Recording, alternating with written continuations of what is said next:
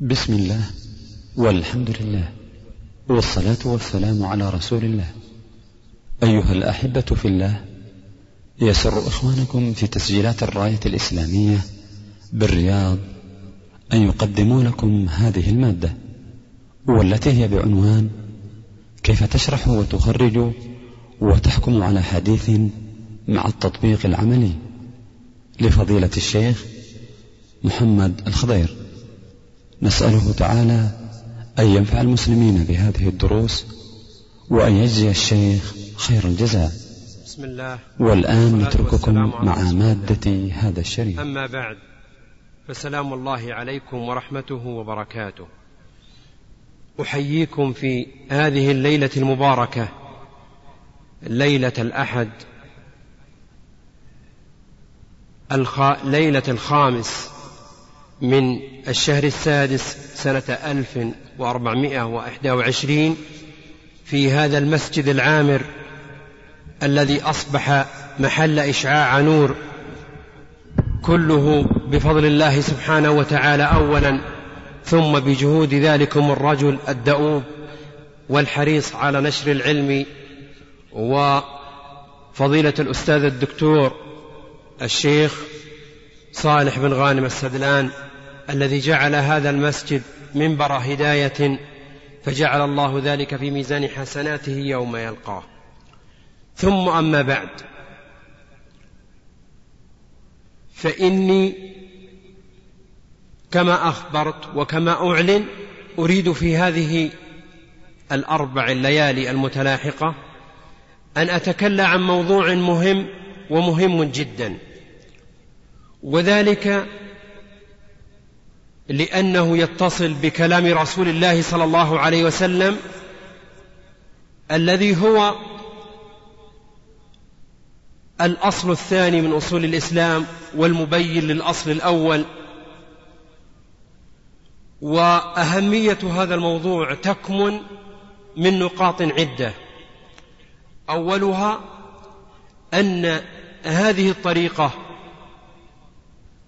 تؤدي إلى فهم حديث رسول الله صلى الله عليه وسلم بطريقة علمية موثقة.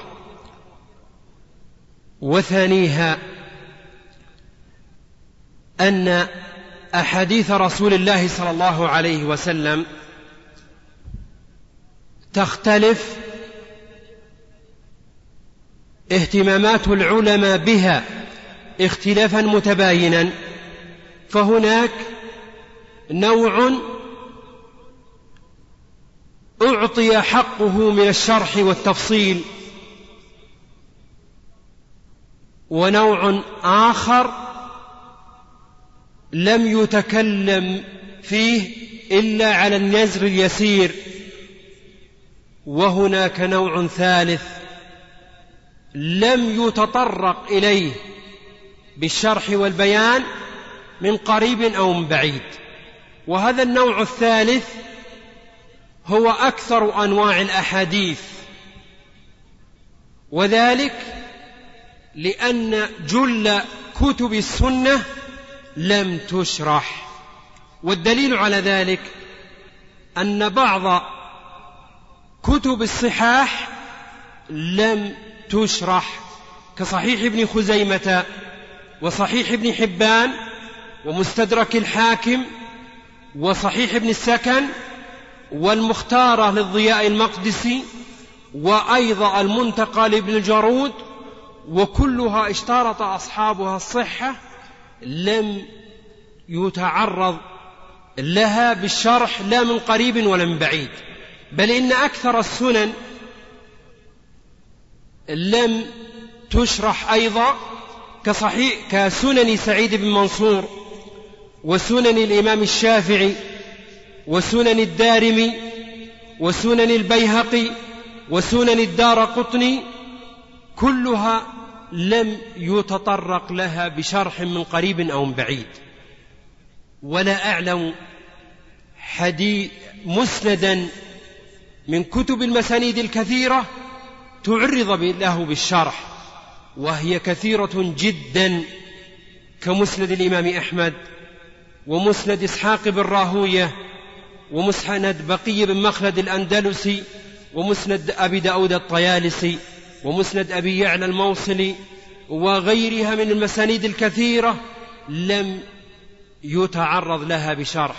ناهيك عن المصنفات كمصنف عبد الرزاق ابن همم الصنعاني ومصنف ابن أبي شيبة فضلا عن المستخرجات والأجزاء الأحاديثية وغيرها كل هذه وهي جل كتب السنة لم يتعرض لها من قريب أو من بعيد. وهذا يعطي هذه الطريقة التي تعطي أصول في الشرح تعطيها أهمية.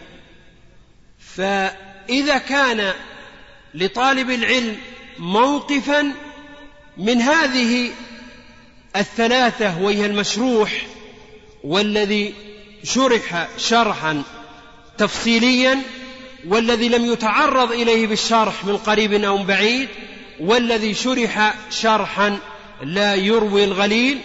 هذه الثلاثة كلها تحتاج من طالب العلم إلى وقفات.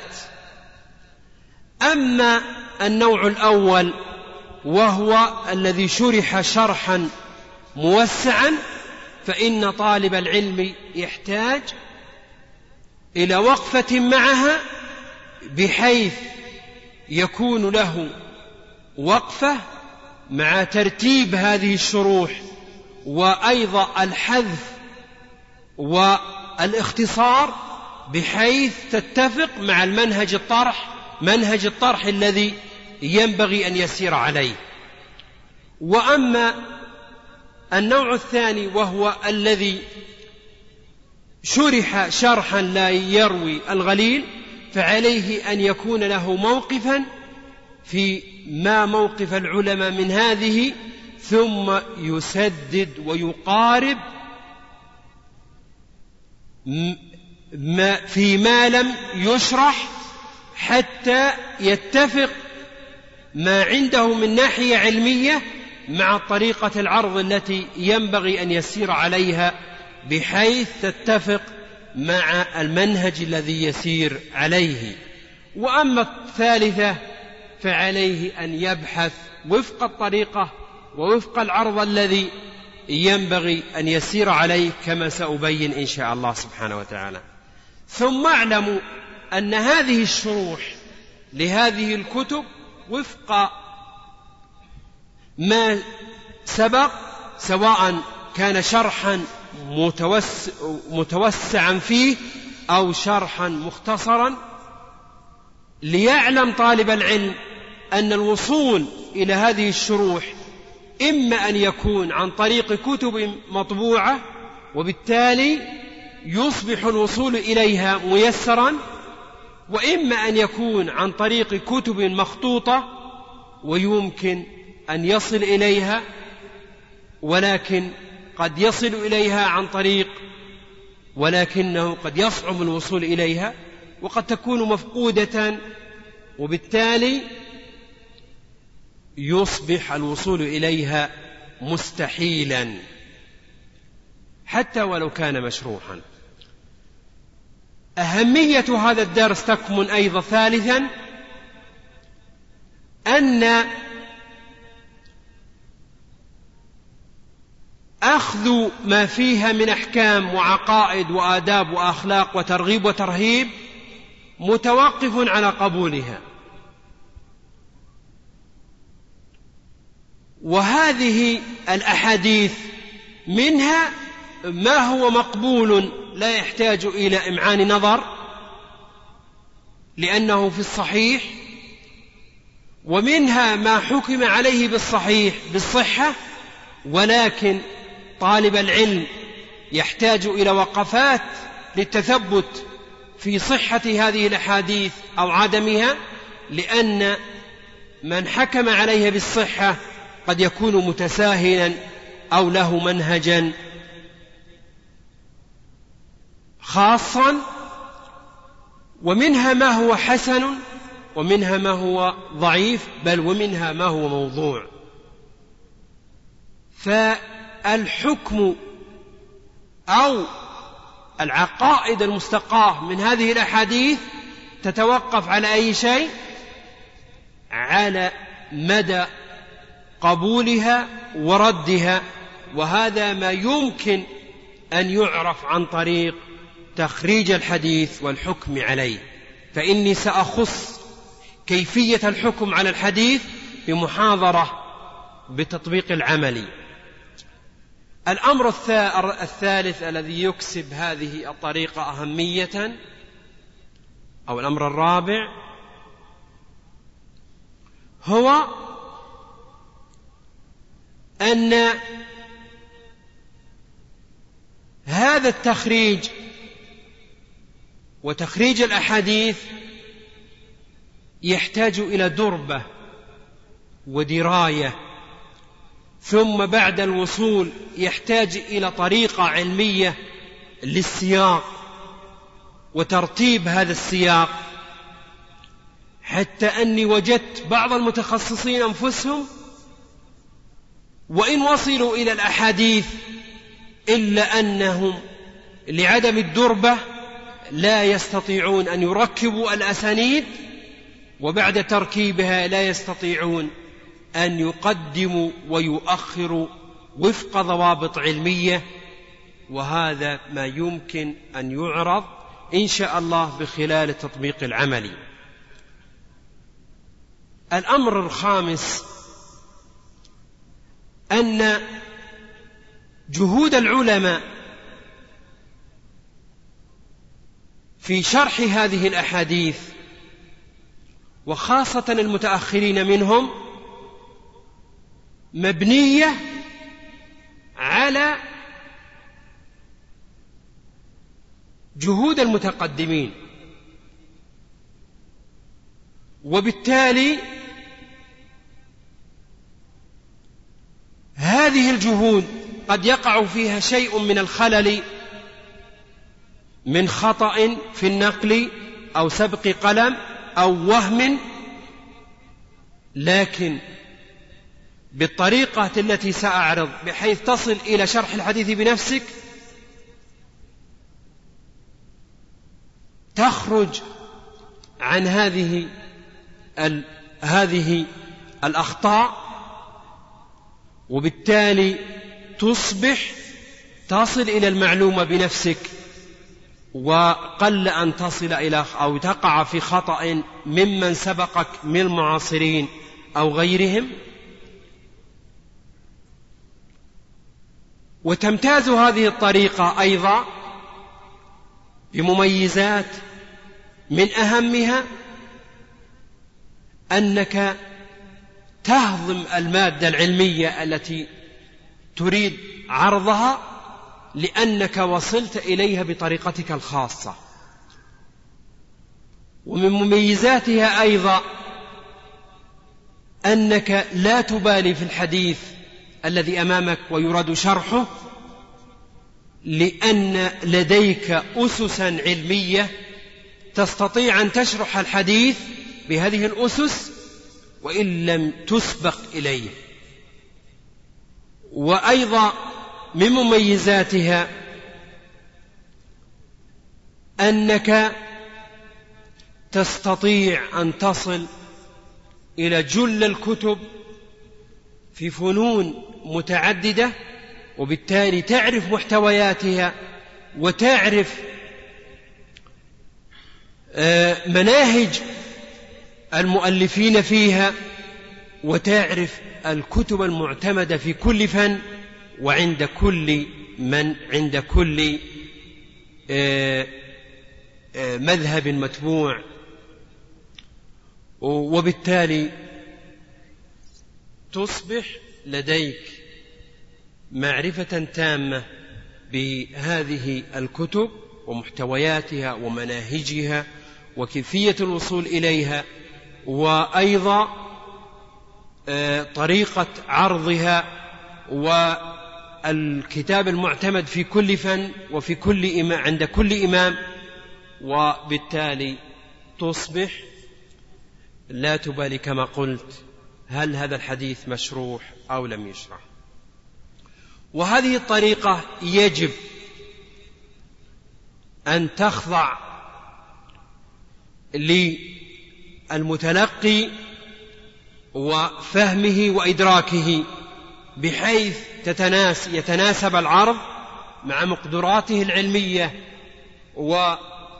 وطريقته في الفهم كما يجب أن تكون متناسبة أيضا مع الزمن الذي تطرح فيه بحيث يستوعب الطريقة بحيث لا يكون هناك آه، اتساع لا يتناسب مع الوقت المطروح ولها عيوبها. لكن لشحذ الهمم أرجئ هذه العيوب لأنها عيوبا لا تتناسب مع طالب العلم الحقيقي وإنما هي عيوبا عند من قل وضعف وقصر باعه في طلب العلم. فأنا أريد أن أشحذ الهمم فأقتصر على هذه أو بعض هذه المزايا وأقول كيف تشرح الحديث؟ أي حديث أمامك؟ سأتكلم في هذه المحاضرة عن كيفية شرح الحديث اجمالا وتفصيلا. وأقتصر في هذه المحاضرة على هذه الأمور. أقول يمكن شرح الحديث بعد أن تقسم الحديث إلى ثلاثة أقسام رئيسية. كيف تشرحه سأتكلم عن ذلك اجمالا وذلك بأن يقسم الحديث إلى ثلاثة أقسام رئيسية اجمالا وهي الراوي الأعلى لهذا الحديث من الصحابي أو من دونه ثم لفظ رسول الله صلى الله عليه وسلم وهو متن الحديث. النقطة الثانية لفظ رسول الله صلى الله عليه وسلم وهو متن الحديث ثم تخريج الحديث والحكم عليه وهو من أخرج الحديث وهو القسم الثالث. اذا الحديث يمكن أن يقسم إلى ثلاثة أقسام رئيسية. اجمالا الراوي الأعلى حتى يشمل الصحابي أو من دونه ثم لفظ حديث رسول الله صلى الله عليه وسلم أو لفظ رسول الله صلى الله عليه وسلم وهو متن الحديث ثم من أخرج الحديث من أصحاب الكتب المؤلفة الأصلية. ما هي أقسامه الرئيسية؟ ينقسم الحديث إلى ثلاثة أقسام رئيسية وهي الراوي الأعلى ثم لفظ رسول الله صلى الله عليه وسلم ثم من أخرج الحديث لقائل أن يقول كيف أصل إلى شرحه تفصيلا؟ كيف أصل إلى شرحه تفصيلا؟ اذا شرحه اجمالا لا بد أن يقسم الحديث أي حديث إلى ثلاثة أقسام رئيسية وهي الراوي الأعلى ثم لفظ حديث رسول الله صلى الله عليه وسلم ثم من أخرج الحديث. تفصيل هذه الأقسام الرئيسية نأتي على هذه التقسيمات. اولا اولا فأول وسأتكلم عليها على سبيل الإجمال ثم أبينها بالتطبيق المثالي. الراوي الأعلى يتصور أن يكون صحابيا وذلك إذا كان الحديث متصلا أو غير صحابي إذا كان غير متصل كالتابع ومن بعده. يتصور أن يكون صحابيا كما في مثالنا وذلك إذا كان الحديث متصلا ويتصور أن يكون الحديث الراوي غير صحابي وذلك إذا كان الراوي أي إذا كان الإسناد غير متصل كالتابعي أو من دونه. وهذه هي القاعدة الأصلية ولكن هناك مثالا واحدا يلغز به وهو متى يكون الحديث متصل والراوي غير صحابي ومتى يكون الحديث ليس بمتصل والراوي صحابي. متى يكون الإسناد متصل والراوي غير صحابي بالإجماع؟ والإسناد متصل بالإجماع.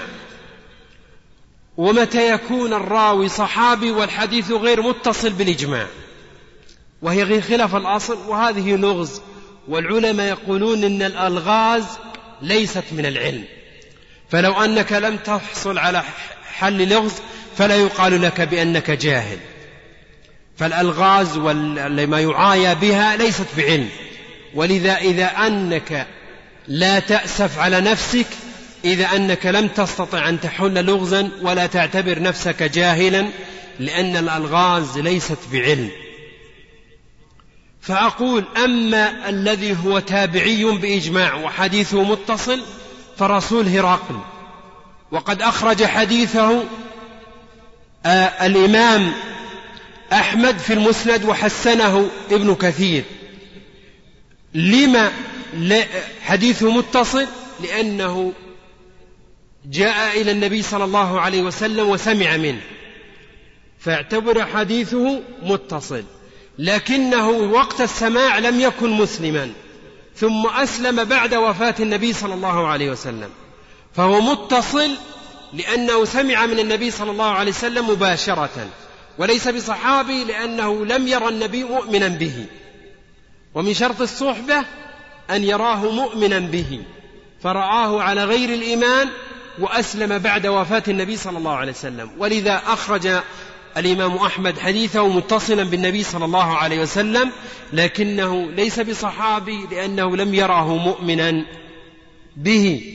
لم يره مؤمنا به.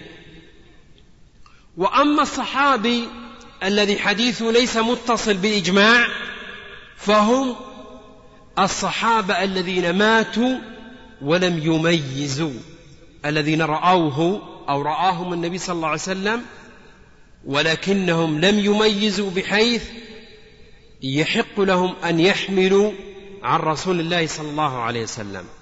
فهم صحابة بمشاهدة النبي صلى الله عليه وسلم والأصل أن إيمانهم بإيمان آبائهم وأمهاتهم ولكنهم ليسوا بأحاديثهم ليس أحاديثهم بمتصلة لأنهم لم يكن وقت سماء لم يكن وقت وجود النبي صلى الله عليه وسلم أهل للتحمل لصغر سنهم وهم كثر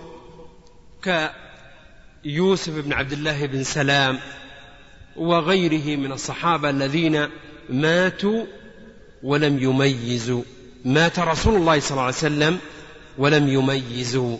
فهم صحابة برؤية النبي صلى الله عليه وسلم ولكنهم حديثهم ليس بمتصل لأنهم وقت السماع لم يكن لم يكونوا أهلا للتلقي لأنهم لم يحصل لهم تمييز.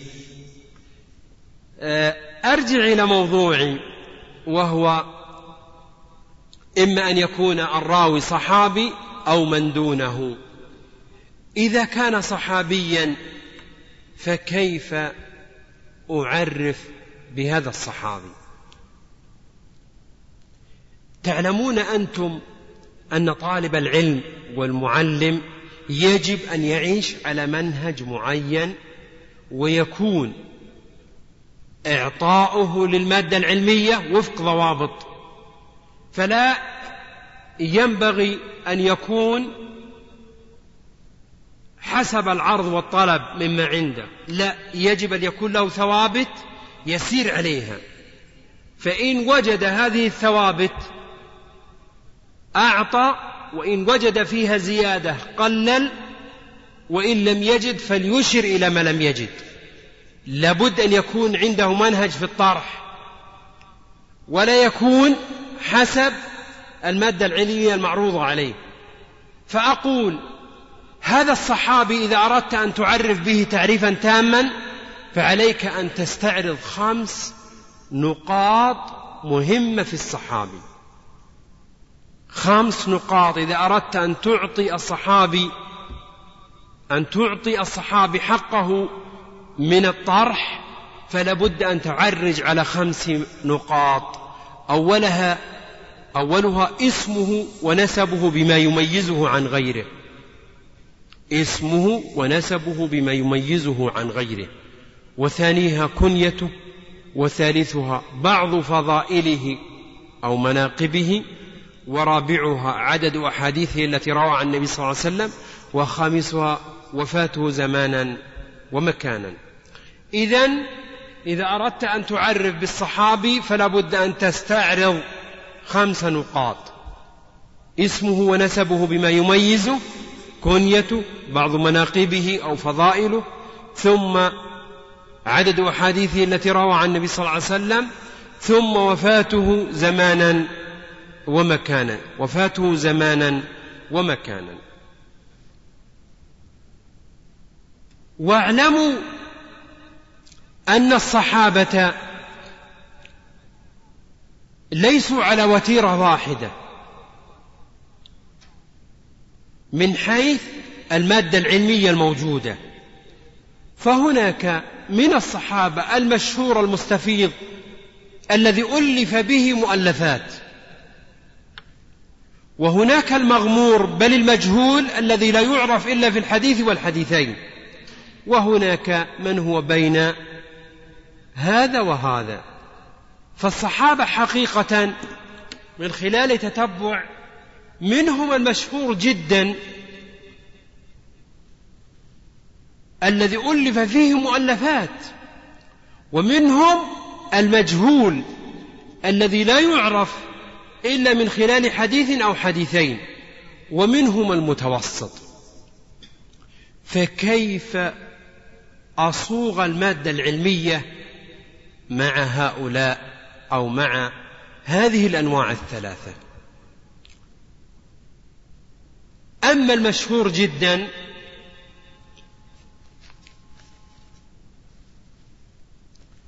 المشهور جدا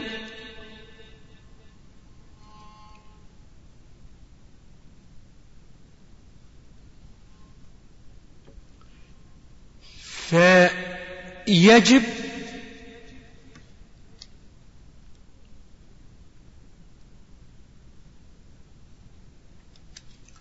المشهور جدا يجب أن أذكر اسمه ونسبه بما يميزه وكنيته وعدد أحاديث ووفاته زمانا ومكانا. هذه الأربع لا بد منها. وأما فضائله فإني أقتصر ولا أطيل فيها وإنما أقتصر على منقبتين أو ثلاث. ويجب أن تكون هات هاتين المنقبتين أو الثلاث مما لها مساس في الواقع. بحيث أبين هذا الصحابي بأنه قدوة وأنه يجب أن يكون أسوة أن يكون يجب أن يكون قدوة وأن يتأسى به. بحيث تكون هذه النقاط مما فيها خلل من من الشباب أو المجتمع فأبين ما تميز به من زيادة في العبادة أو قوة صلة في حرصه على طلب العلم أو تميزه في تعلقه بالله سبحانه وتعالى أو غيرها من المزايا كما سأبين في التطبيق العملي ولا أطيل في المشهورين وإنما أقتصر على فضيلتين أو ثلاث. وأما المتوسط فأذكر كل ما ذكر عنه لأن المادة العلمية مناسبة. وأما الذي هو مجهول فإني أحرص أن أصل وأبحث وأتقصى كل ما كتب عنه. فأعرض ما قيل فيه وما هو ما لم أجده من النقاط الخمس فإني أنص على أني لم أجد له كنية. لم أجد من ذكر سنة وفاته. لم أجد المكان الذي توفي فيه. فأنص حتى يعلم طالب العلم أني عند عرضي مستذكرا لهذه الأمور الخمسة وأنها لم تغب عن بالي عند العرض. ويعرف أني أمشي على منهج معين فأنص على أني ما وجدت هذه الجزئية. مما يدل على أني أثناء العرض وأثناء الاستعراض الذي كتب أني أني في ذهني ما يتصل بهذه الجزئية ولكني مع استعراضي لها ومع تتبعي لها لم أجدها. لقائل أن يقول كيف أصل إلى المعلومات بعد أن عرفت النقاط التي ينبغي طرحها أو التنبه لعرضها وهي الخمس. أقول بالنسبة للكتب التي يمكن أن أصل إلى المعلومات عن الصحابي هناك كتب تتصل بمزاياه الأربع وهي اسمه ونسبه بما يميزه وكنيته وفضائله ووفاته زمنا ومكانا. وهناك كتبا مختصة في عدد أحاديثه التي روى. فأذكر أولا الكتب المختصة في كتب في عدد أحاديثه التي روى ثم أرجع إلى النقاط الأربع لأن الثانية متشعبة. فلا أريد أن أتشعب معكم. فأما الكتب التي ألفت في عدد أحاديث كل صحابي فأصلها وأهمها وهو الأول في كتاب للإمام ابن حزم سماه أسماء الصحابة الرواة وما لكل واحد من العدد. أسماء الصحابة الرواة وما لكل واحد من العدد. وقد نقل عن هذا الكتاب كتابان آخران وهما تلقيح الفهوم لابن الجوزي وأيضا الخلاصة للخزرجي نقل ما في هذا الكتاب تحت ترجمة كل صحابي عدد أحاديثه التي روى. لكن أصل هذه المادة موجودة والكتاب مطبوع لابن حزم وهو أسماء الصحابة الرواة وما لكل واحد من العدد. والكتاب مطبوع قديما وحديثا لكني أريد أن أقول وأنبه أن هذا العدد الذي يطرح في أمام كل صحابي ليس كل ما روى ولا الصحيح ولا الحسن ولا الضعيف وإنما هو عدد نسبي وهو بالنسبة لما روى هذا الصحابي لمسند بقي بن مخلد الأندلسي. فنسمع مثلا أن البخ... أن ابن أن ابن عمر كما سيأتي روى 2630 عائشة 2210 أبو هريرة روى كذا وكذا. ليست هذه الأعداد كل ما روى ولا الصحيح ولا الضعيف وإنما هو بالنسبة كما نص على ذلك السخاوي وغيره السخاوي فتح المغيث وغيره وإنما هي بالنسبة لما روى هذا الصحابي فيما أخرجه بقي بن مخلد الأندلسي في مسنده. وخص مسند بقي بن مخلد الأندلسي بهذا العدد لسببين. السبب الأول أن ابن حزم تكفل بأن ألف كتابا سماه أسماء الصحابة الرواة وما لكل واحد من العدد. تكفل بعدد ما لكل صاحب في هذا الكتاب. ثانيها أن هذا الكتاب وهو مسند بقي بن مخلد الأندلسي آه، يعتبر أعظم موسوعة في الإسلام. أعظم موسوعة في الإسلام ولذلك يغلب أن ما رواه هذا الصحاب ما رواه هذا الإمام هو أكثر من روى بالنسبة لهذا الراوي. ولقد, جاء ولقد عمل أحمد شاكر الشيخ العلامة أحمد شاكر مقارنة بين ما رواه أحمد في المسند عن هذا الصحابي وما رواه بقي بن مخلد عن هذا الصحابي فوجد أن بقي أحيانا يزيد على روايات الإمام أحمد لهذا الصحابي وأحيانا يزيد روايات أحمد على ما رواه بقي بن مخلد الأندلسي.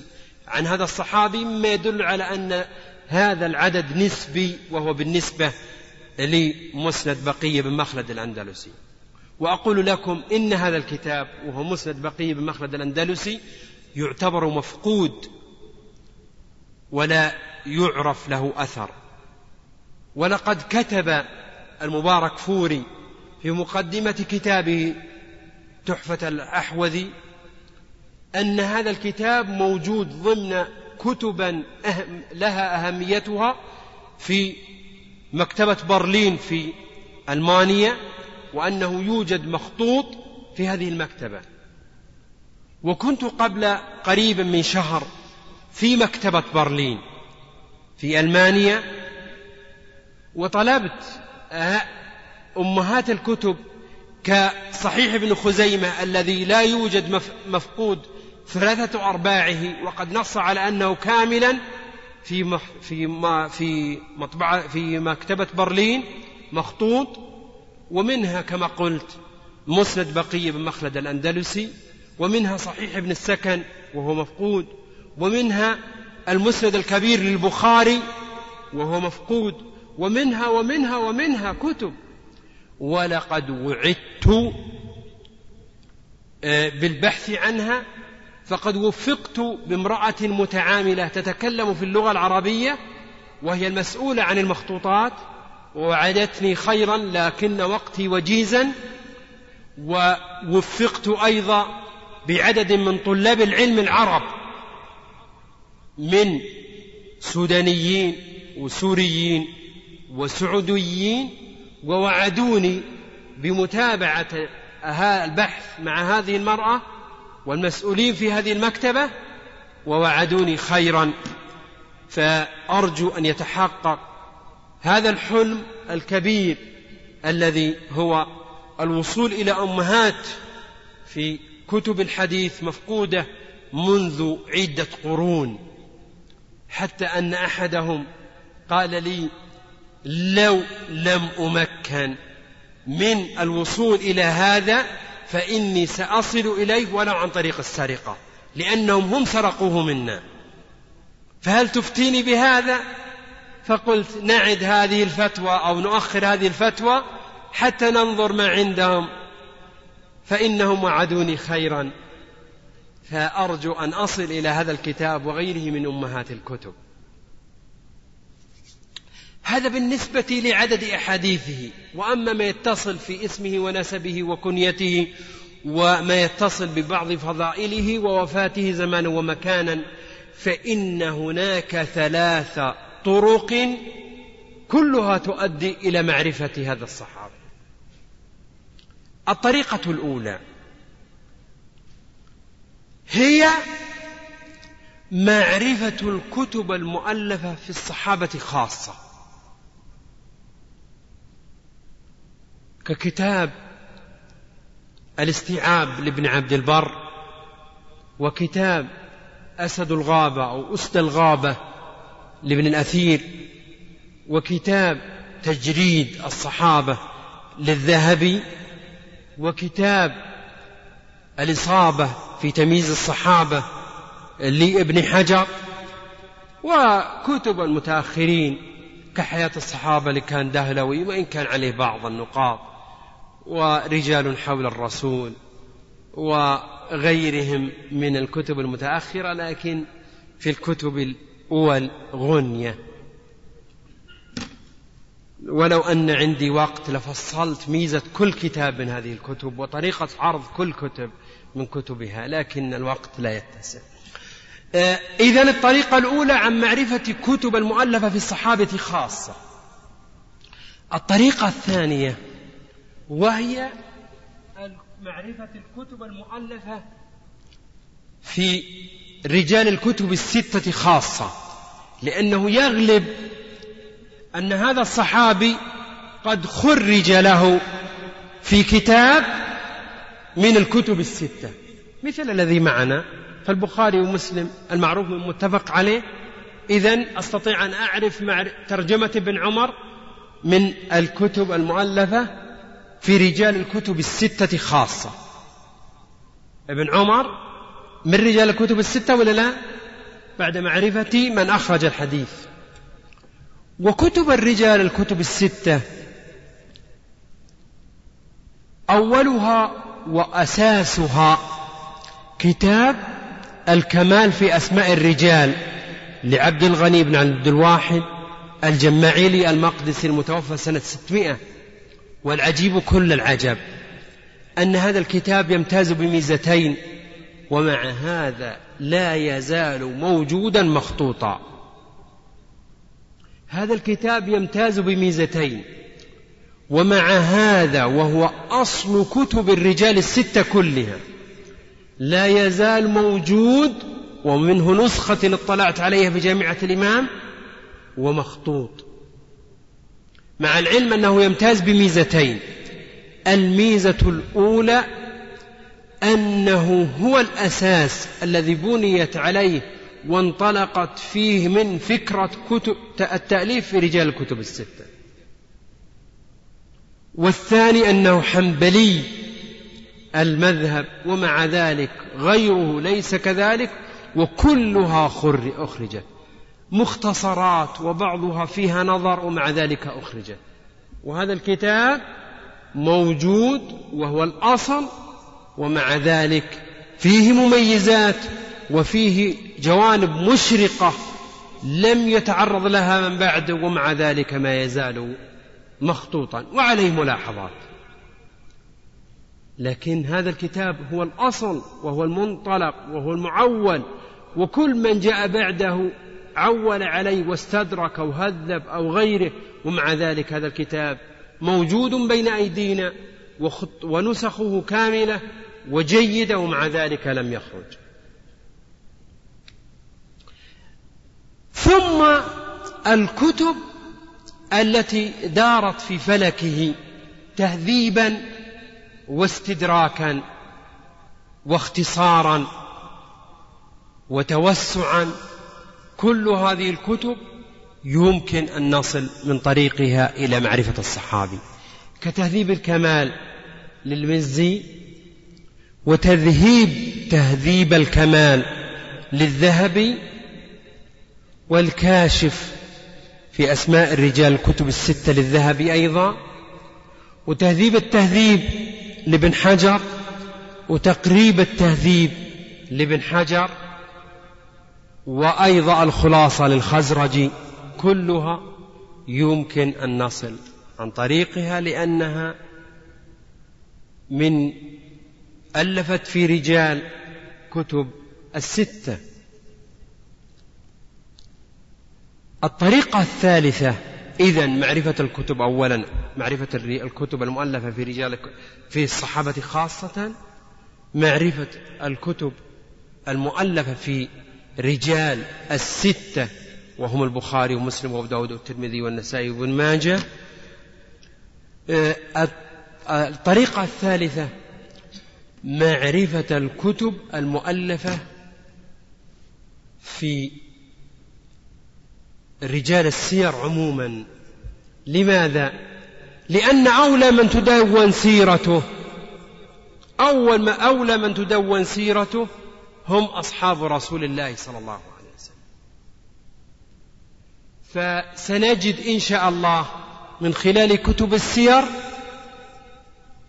تعريفا تاما بالصحابي لأن أول ما أولى من تدون سيرته وأول من يعتنى بتاريخه هم أصحاب رسول الله صلى الله عليه وسلم. كتب السير كثيرة جدا.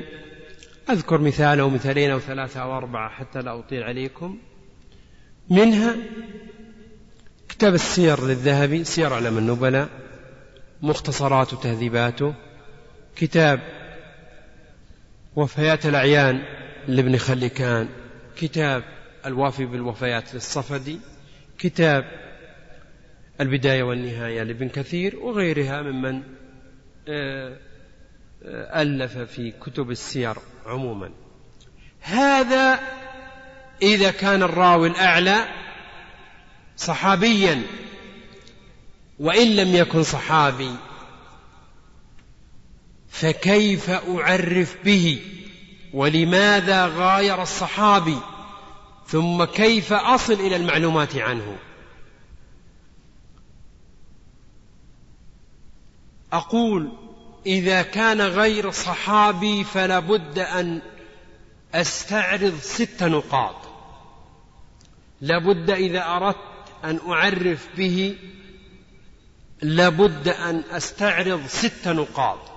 فيها لو عني قارنت بين الصحابي وغير الصحابي لوجدت أن هناك نقاطا يتفقان فيها ونقاطا يختلف كل منهما عن الآخر فيها. فما هذه الست النقاط؟ اسمه ونسبه بما يميزه وهو في هذه الحالة يتفق مع الصحابي. وكنيته وهو بهذه يتفق مع الصحابي. لكن الثالثة يختلف. وهو ذكر شيخين من شيوخه أحدهما مذكورا في الإسناد. لما؟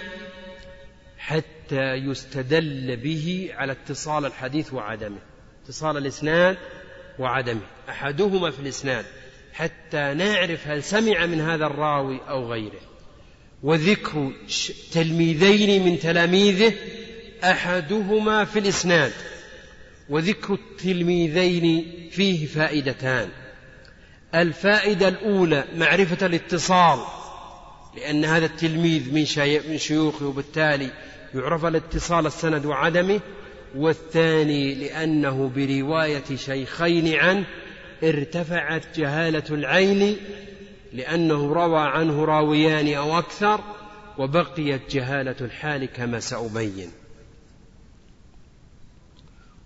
والأمر الخامس منزلته من حيث القبول وعدمه. هل هو ثقة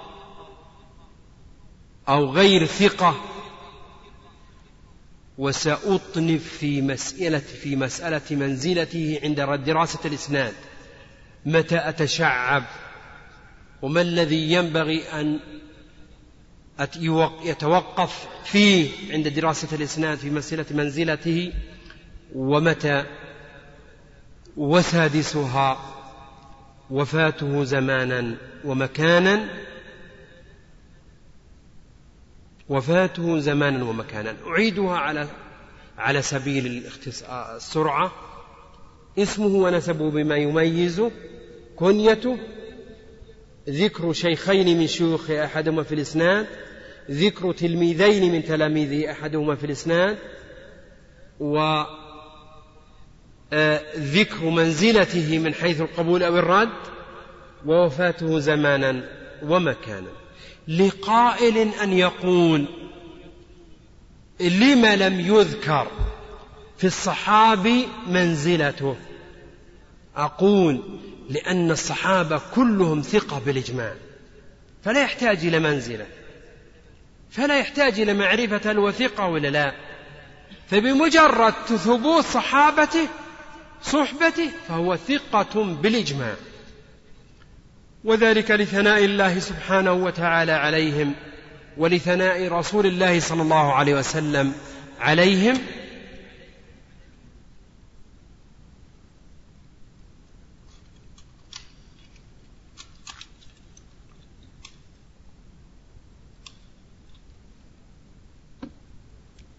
ولإجماع الأمة ممن يعتد به في الإجماع على عدالة الصحابة وممن اطلعت عليه ممن نص على الإجماع بأن الصحابة كلهم عدول.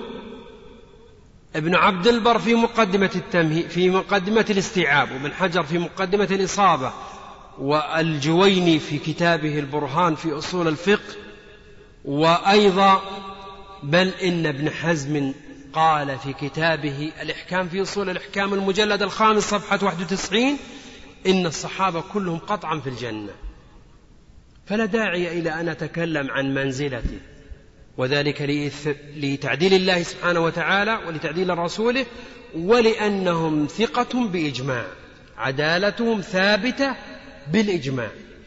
ولذا أخرج البخاري ومسلم وهم أقوى من اشترط الصحة أخرج البخاري ومسلم في صحيحيهما عن صحابة حال كونه هذا الصحابي مبهما.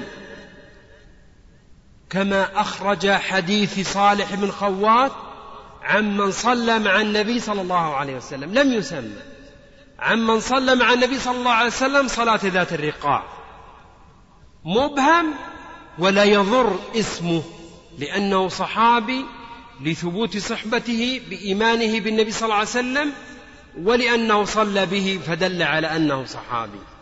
بمجرد وصفه بما يدل على صحبته أخرج هذا الحديث مما يدل على أن عين الصحابي وتسميته لا يترتب عليها كبير. فائدة أخرج البخاري ومسلم. مع التردد في اسم الصحابي بل ومع عدم ذكره والإبهام في اسمه إذا ثبت ما يدل على صحبته. لما؟ لأن الصحابة كلهم عدود وأنا أطنبت في هذه الجزئية لأن هناك ممن في قلبه دخل ومن في من في هذه الأيام يتعرض للصحابة ويتكلم فيهم واعلموا أنه من تكلم فيهم قديما وحديثا أنه لا يتكلم في أصحاب رسول الله صلى الله عليه وسلم إلا رجل سوء إلا رجل سوء. إذا رأيت من يطعن بالصحابة فاعلم أنه رجل سوء لأنه يريد أن لا يريد هذا الصحابي ولكن يريد أن يطعن في حديث رسول الله صلى الله عليه وسلم. مصدر التشريع لأنهم هم الواسطة بينه بيننا وبين رسول الله صلى الله عليه وسلم.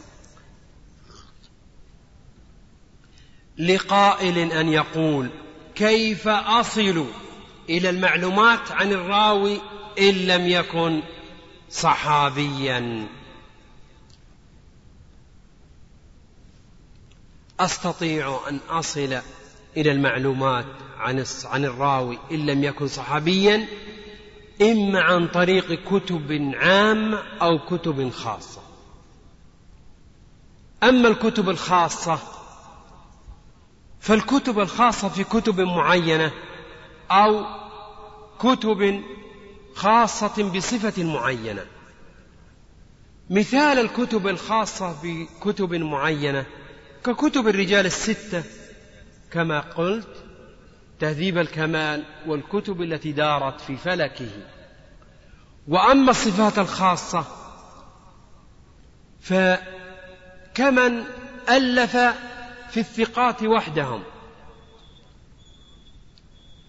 كثقات ابن حبان وثقات ابن شاهين وثقات العجلي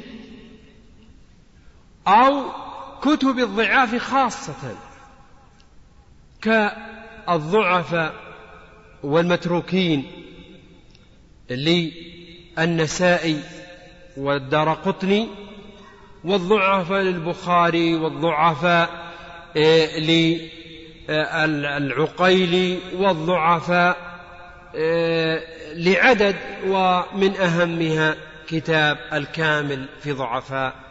الكامل في الضعفاء الرجال لابن عدي وأيضا ميزان الاعتدال للذهبي ولسان الميزان لابن حجر. إذا الكتب الخاصة في صفة معينة أو الكتب الخاصة في صفة معينة ككونه كتبا خاصة في الكنى ككون الدولابي وكون البخاري وكون مسلم وكون آه، الاستغنى في معرفة حملة المشهورين في من حملة العلم في الكنى لابن عبد البر وغيرها. أو الكتب المؤلفة في صفة خاصة مثل الكتب المؤلفة في البلدان كتاريخ بغداد. كتاريخ دمشق كتاريخ حلب كتاريخ جرجان كتاريخ داريا كتاريخ آآ آآ كتاريخ كما قلت جرجان وغيرها. أو الكتب الخاصة المؤلفة في كما قلت الثقات الضعاف البلدان الكنى الكتب المؤلفة في الأنساب. كالأنساب للسمعاني واللباب للسيوطي ولب اللباب وغيرها مما ألف في كتب. أو الكتب المؤلفة في في الألقاب.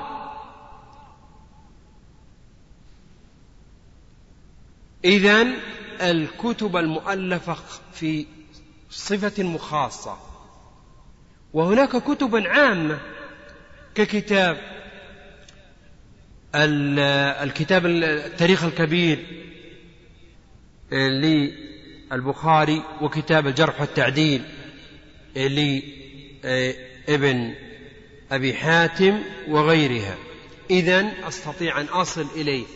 إما عن طريق الكتب المؤلفة خاصة بصفة خاصة بميزة معينة. ككونها خاصة كما قلت في بلد في آه، كتاب معين في وصف معين كاهتمامه في كنية في نسب في صفة معينة ككونه ثقة ضعيفا آه، غيرها. وبالتالي أستطيع أن أصل إلى كل راوي من خلال ما يتصل به وسأبين بالمثال التطبيقي إن شاء الله سبحانه وتعالى. هذا ما يتصل بالراوي. واعلموا أن الراوي كما هو الحال في الصحابي منهم من هو راو توسع فيه فينبغي أن يؤخذ آه، ما يتناسب مع العرض وهناك المتوسط فيعرض كل ما قيل فيه وهناك النادر الكلام عليه فهنا تذكر كل ما اطلعت عليه وتبحث وما لم تطلع عليه تنص على عدم اطلاعك عليه حتى يسمع المت... حتى يسمع المتلقي أنك فعلا ناقشت هذه الجزئية وكانت في ذهنك أثناء العرض ولكنك لم تصل إليها. أما الجزء الثاني وهو لفظ الحديث أو كلام رسول الله صلى الله عليه وسلم. فلو أننا تدبرنا لفظ رسول الله صلى الله عليه وسلم لوجدنا أن لفظه لا يعدو من أحد أمرين. أي لفظ؟ كلام العرب كلها ومقدمتها ومقدمتها كلام رسول الله صلى الله عليه وسلم. لا يعدو من أحد أمرين. إما أن تكون الفاظا لا يتضح معناها إلا بضمها إلى غيرها أو الفاظا معانيها تتضح بنفسها وإن لم تضم إلى غيرها. فالأول هو الحرف والثاني إما أن يكون إفادته بنفسه. مع اقترانه بزمن سواء كان زمنا حاضرا أو ماضيا أو مستقبلا فهذا فعل. وإما أن يكون مفيدا بنفسه غير مقترن بزمن وهذا هو الاسم. فكيف نصل إلى المعلومات المتصلة بالفعل بالحرف؟ وكيف نتصل بالمعلومات المتصلة بالكلمة المفيدة بنفسها سواء اقترنت بزمن أو لم تقترن بزمن. فقبل أن أخوض في الحروف لا بد من تنبيهات. لا بد من تنبيهات. سأسرع لأني بنيت التنبيه الأول اعلموا أن الحروف تتناوب. ما معنى تتناوب؟ أي أن الحرف يأتي بمعنى أصلي وينوب عن غيره بحيث يكون في هذا المعنى معنى فرعيا.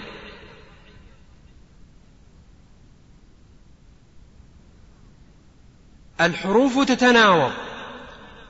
فقد تكون الباء أصليا وقد تكون بمعنى على وبمعنى من وبمعنى في.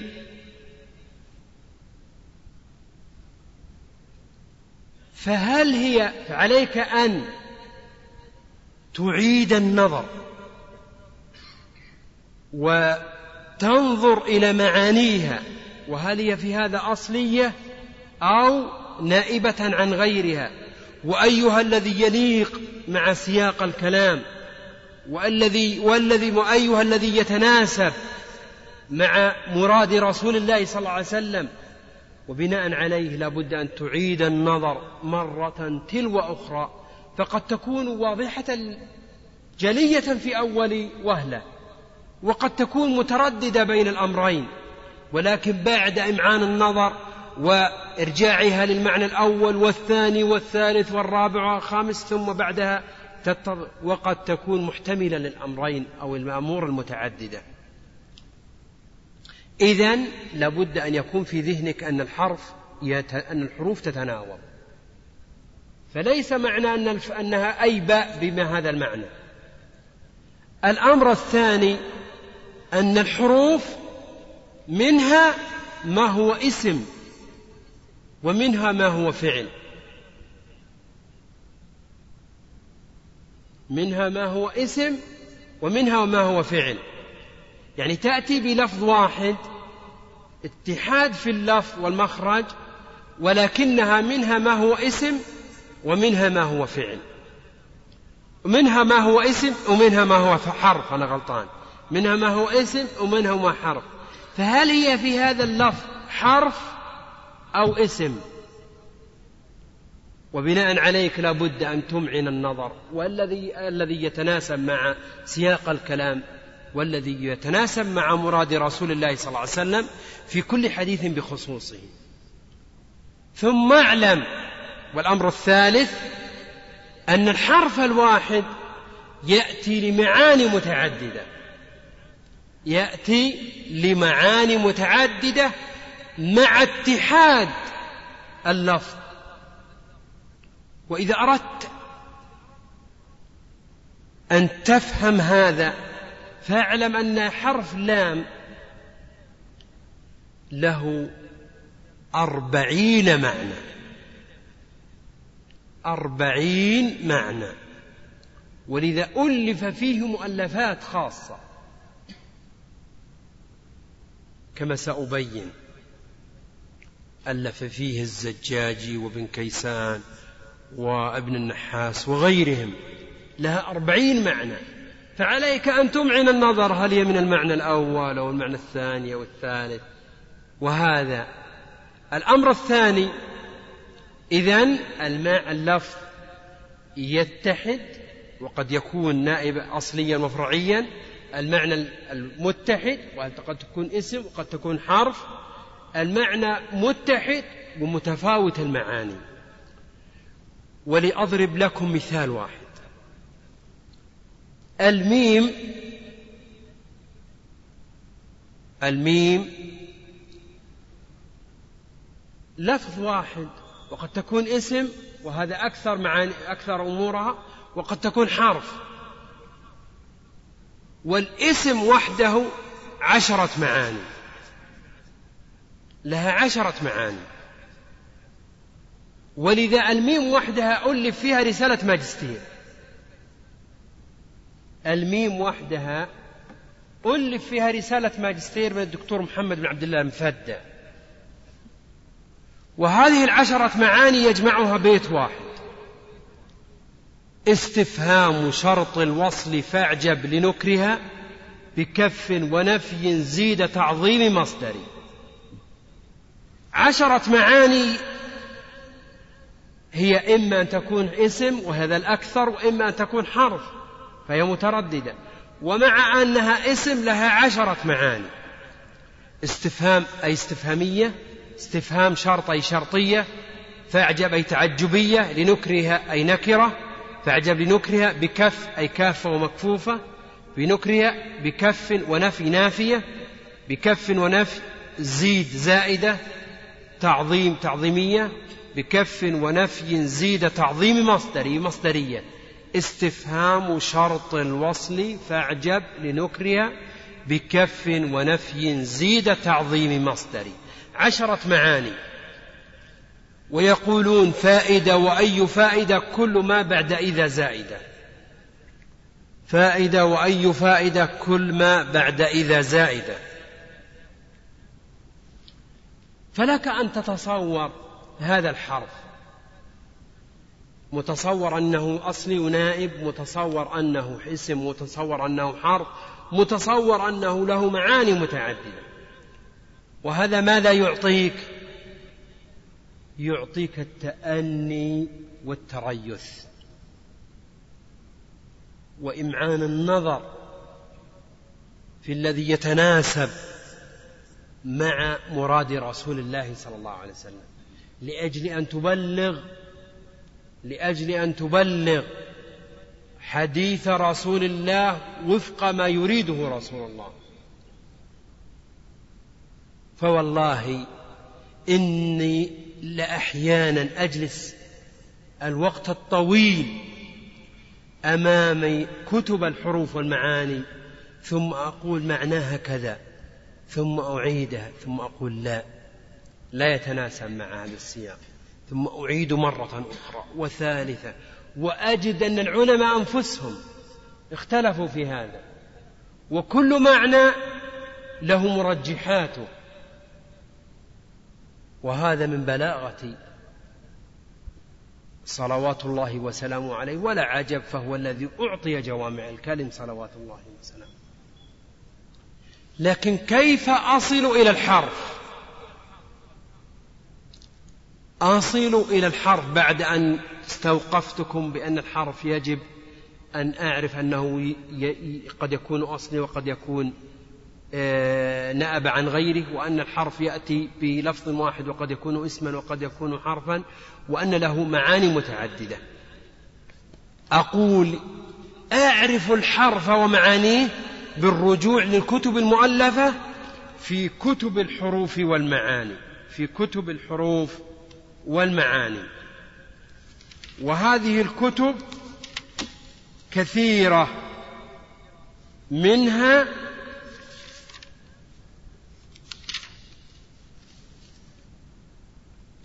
الجنى الداني للمرادي ورصف المباني في شرح حروف المعاني للمالقي ومعاني معاني الحروف للرماني ومغني اللبيب عن كتب الأعاريب لابن هشام واللامات للزجاج وكذلك أيضا اللامات لابن كيسان والنحاس وأيضا ابن فارس وأبو الحسن الهروي وغيرهم. إذا أعرف معنى الحرف من خلال الكتب المؤلفة في الحروف والمعاني من خلال الكتب المؤلفة في الحروف والمعاني. وما عدا الحرف كيف أصل إليه؟ ما عدا الحرف كيف أصل إليه؟ ألم أقل إن ما عدا الحرف وهو ما أفاد بنفسه إما أن يكون مقترنا بزمن وهو الفعل سواء كان زمنا دل على المستقبل أو الماضي أو الحاضر أو غير مقترن بزمن وهو الاسم يمكن أن أصل إلى معاني الألفاظ بطريقتين. الطريقة الأولى الكتب المؤلفة في غريب حديث رسول الله صلى الله عليه وسلم. كتب المؤلفة في غريب حديث رسول الله صلى الله عليه وسلم كثيرة.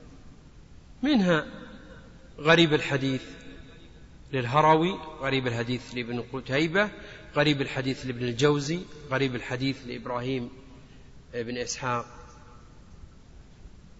آه، غريب الحديث آه، آه، لابن قدامة الفائق في معرفة غريب الحديث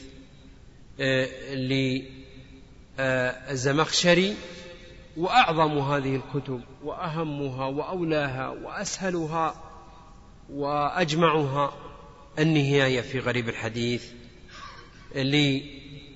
لابن الأثير. إذا أصل إلى معلومات معاني الكلمات سواء أفادت بمع زمن أو غيرها إذا أفادت بنفسها إما عن طريق الكتب المؤلفة في غريب الحديث وهي كثيرة أو عن طريق الكتب المؤلفة في أي شيء في معرفة معاني ألفاظ لغة العرب.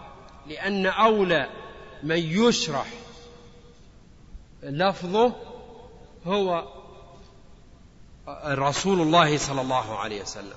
والكتب المؤلفة في بيان ألفاظ اللغة العربية كثيرة. منها الصحاح للجوهري وشرحه. آه، ومختار الصحاح وأيضا تاج العروس للزبيدي والقاموس المحيط للفيروز أبادي ولسان العرب لابن منظور تهذيب اللغة آه، لتهذيب اللغة آه، لابن فارس ومنها آه، منها المحكم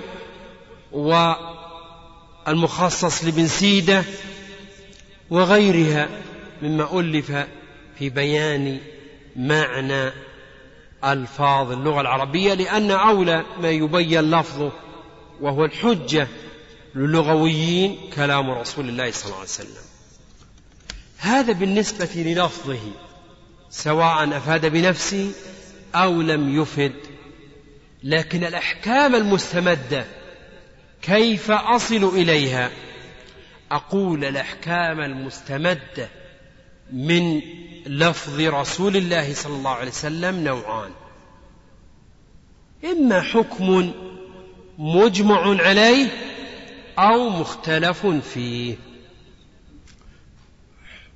حكم مجمع عليه أو مختلف فيه. فأما المجمع عليه فأصل إليه عن طريقين أيضا. الطريق الأول وهو الأصل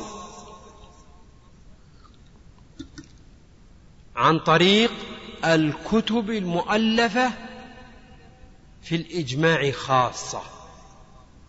الكتب المؤلفة في الإجماع خاصة. مثاله. مثالها كتاب الإجماع. والأشراف والأوسط لابن المنذر وكتاب مراتب الإجماع لابن حزم ما لم ينتقده شيخ الإسلام ابن تيمية في نقده لمراتب الإجماع وكتاب الإفصاح لابن هبيرة وكتاب موسوعة الإجماع للسعدي أبي, أبي جيب وغيرهم. إذا الطريقة الأولى الكتب أو بالأصح الأحكام المستمدة من الحديث إما أن يكون حكما مجمعا عليه أو حكما مختلفا فيه. فأما المجمع عليه فيمكن أن أصل إلى محل الإجماع أو محل الكتب أو الأمر المجمع عليه من طريقين. إما من الكتب المؤلفة في الإجماع خاصة كما ذكرت قد ذكرت نماذج الكتب المؤلفة فيه والطريقة الثانية التنصيص عليه من إمام. والتنصيص عليه من إمام سواء كان نص عليه إمام في كتب شروح الفقه أو كتب شروح الحديث. أو كتب شروح الحديث وسأبين إن شاء الله آه، عند القسم الثاني وهو المختلف فيه كيف أصل إلى الحكم من خلال الكتب التي تطرقت إليه. إذا كيف أصل إلى محل الإجماع؟ إما عن طريق الكتب المؤلفة في الإجماع خاصة أو التنصيص عليه من إمام في كتب وإن لم تؤلف في الإجماع خاصة ككتب الشروح في الفقه والحديث وغيرها. لكن المختلف فيه كيف أصل إليه؟ وقبل أن أصل إلى محل الاختلاف أو أصل إلى الكتب المؤلفة أو الحكم المختلف فيه من خلال الكتب المؤلفة فيه لا بد أن أنبه على أمرين. ضرورين. أمرين ضروريين. هما أولا على طالب العلم. إذا أراد أن يبرئ ذمته أمام الله. وإذا أراد أن يكتب له القبول في الدنيا والآخرة على طالب العلم أن يكون متجردا همه الوصول إلى الحق غير متعصب لشخص أو مذهب معين وليكن همه الوصول إلى الحق ومعرفة مراد الله سبحانه وتعالى. مهما قال به فلان من الناس وإياكم والتعصب فإن التعصب يعمي فلا يصل صاحبه إلى الحق وفي الوقت نفسه يجعل هذا التعصب صاحبه مسؤولا أمام الله سبحانه وتعالى لما يبين. فوالله إن هناك من تعصب لشخص بعينه أو مذهب بعينه فنزلت قيمته في الدنيا ولم يستفد من كتبه في الدنيا وهو مسؤول أمام الله عن تعصبه.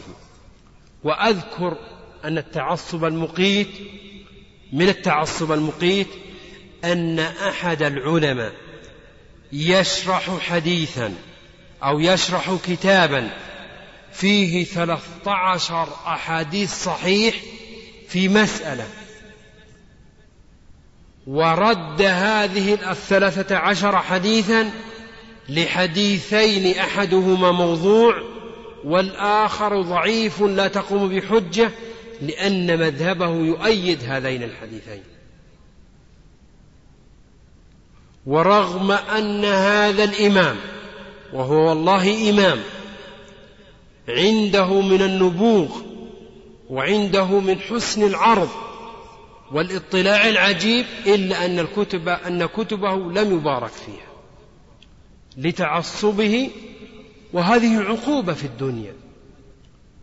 وأتمنى وأسأل الله سبحانه وتعالى أن يتجاوز عنه في الآخرة. لكني أقول على طالب العلم أن يتجرد في عرضه للمسائل وعليه أن يعرض المسائل المسألة بدليلها وبحججها سواء عرضه أهله أو ظهر له من خلال العرض أن هذا يؤيد هذا المذهب وعليه أن يسوقه بتجرد حتى يدرك من ينظر إلى هذه المسألة أنه يذهب إلى هذا القول وأنه يميل إليه وأنه لا يحيد عنه. ثم إذا عرض بهذه الطريقة ليرجح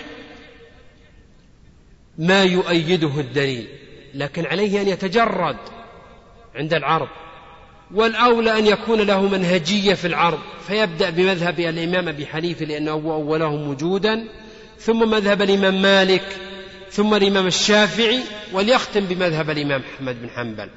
ليس لأن وليس هذا بملزم ولكن هذا أولى بالتجرب بالتسلسل الزمني. إذا عليه أن يكون متجردا في العرض. هذه جزئية. ثم بعد ذلك ينظر إلى الأدلة من منظارين. الثبوت والدلالة. الثبوت والدلالة. هل ثبوته قطعي أو ظني؟ وهل دلالته نص في القضية أو ظاهر؟ أو غلبة ظن أو محتمل أو غيره؟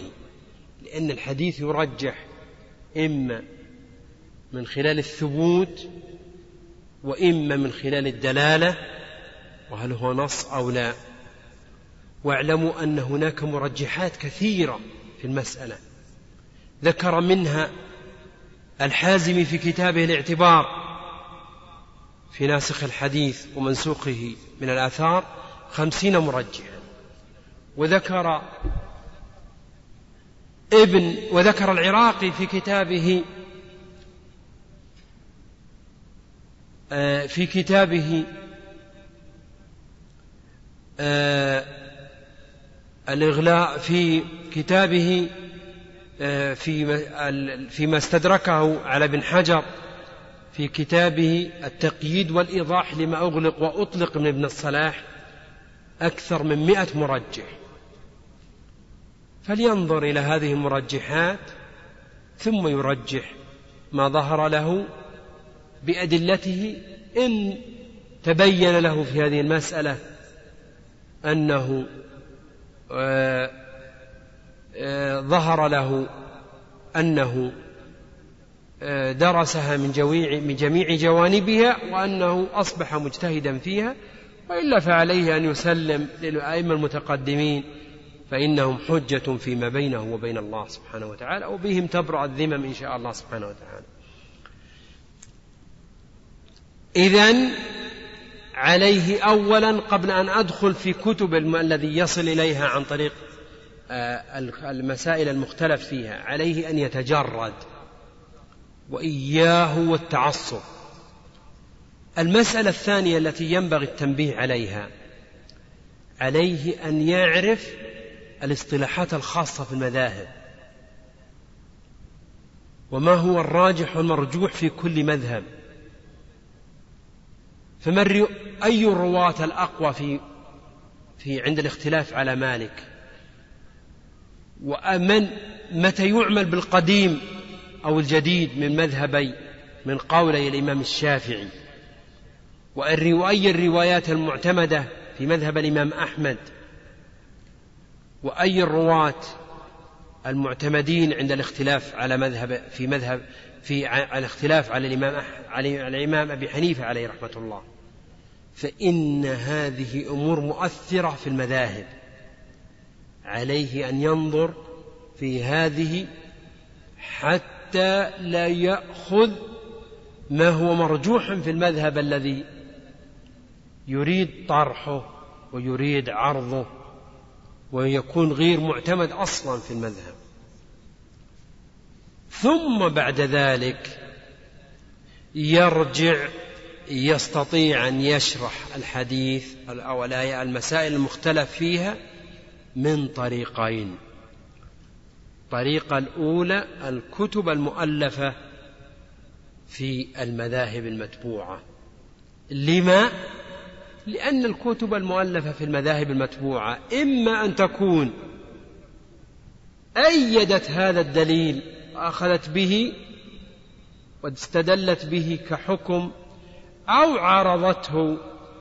وبالتالي تطرقت إلى ما دل عليه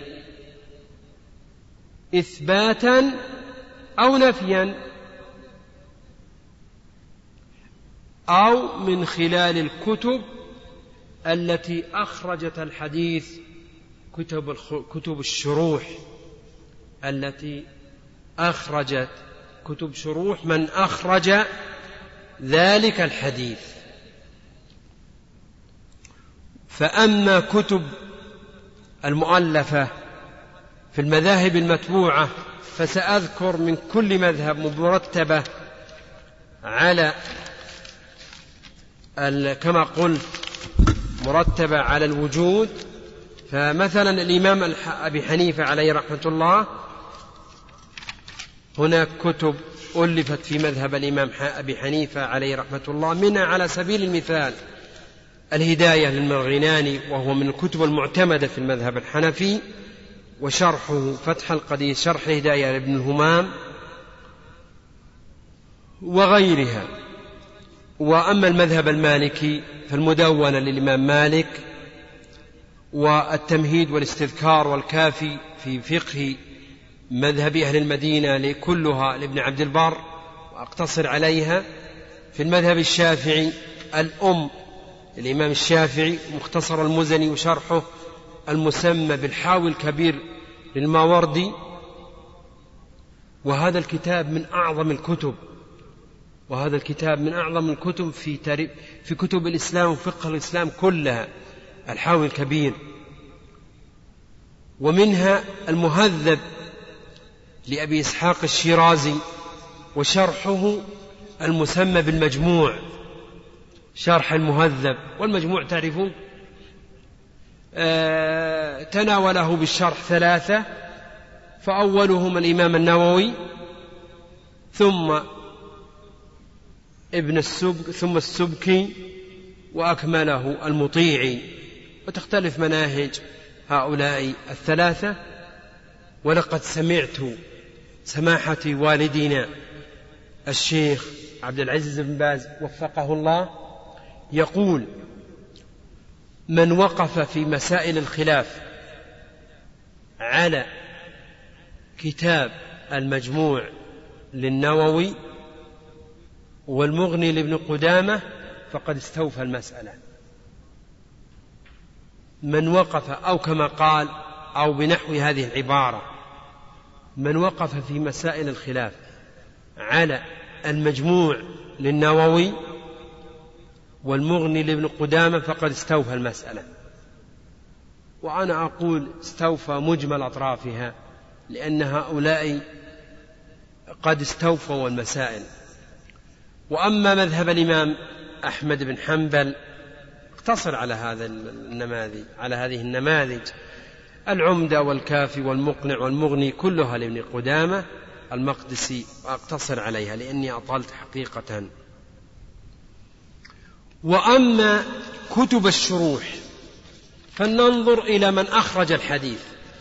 فإن كان الحديث في البخاري فنرجع إلى كتب شروح البخاري الكثيرة ومنها إعلام الحديث للخطابي فتح الباري شرح صحيح البخاري لابن لابن رجب الحنبلي فتح الباري لابن حجر العسقلاني إرشاد الساري شرح صحيح شرح صحيح شرح صحيح البخاري للقسطلاني عمدة القاري شرح صحيح البخاري للعيني شرح الكرماني لصحيح البخاري وغيرها. وإن كان في صحيح مسلم فننظر إلى من شرح صحيح المسلم وشروحه كثيرة منها المعلم بفوائد صحيح مسلم المازري إكمال المعلم بفوائد صحيح مسلم للقاضي عياض المفهم شرح صحيح مسلم للقرطبي شرح النووي على مسلم الموسوم بالمنهاج شرح صحيح مسلم بن الحجاج شرح الأب الأبي على مسلم فتح الملهم بشرح صحيح مسلم لشبير بن أحمد العثماني وغيرها. وإن كان في سنن أبي داود فلننظر إلى شروح سنن أبي داود الكثيرة منها معالم السنن للخطابي شرح بدر العين بدر الدين. العيني عون المعبود وغاية المقصود للعظيم بادي بذل المجهود في حل سنن أبي داود للسهار أنفوري. المنهل العذب المورود شرح سنن أبي داود لمحمود ابن محمد خطاب. وتكملته المسمى فتح الملك المعبود آه، لابنه آه، أمين محمود خطاب وإن كان في سنن الترمذي فشروحه فينظر إلى شروحه كعريضة الأحوذي لابن العربي النفح الشذي لابن سيد الناس وتكملته للعراقي وقوت المغتدي للإمام آه، السيوطي وتحفة الأحوذي للمبارك فوري وإن كان في سنن النسائي لكن للأسف الشديد جهود المتقدمين على سنن النسائي قليلة وذلك لأنه كتاب علل وممن له جهود على سنن النسائي وإن كانت قليلة في التعليق أو الشرح أو التحشية حاشية للسيوطي على سنن النسائي حاشية للسندي شرح للشنقيطي معاصر شرح لمحمد الأثيوبي المولوي معاصر أيضا وإن كان في سنن ابن ماجه وأيضا سنن ابن ما تبقى من مادة هذا الشريط تتابعونها في الشريط التالي. مع تحيات إخوانكم في تسجيلات الراية الإسلامية بالرياض. والسلام عليكم ورحمة الله وبركاته.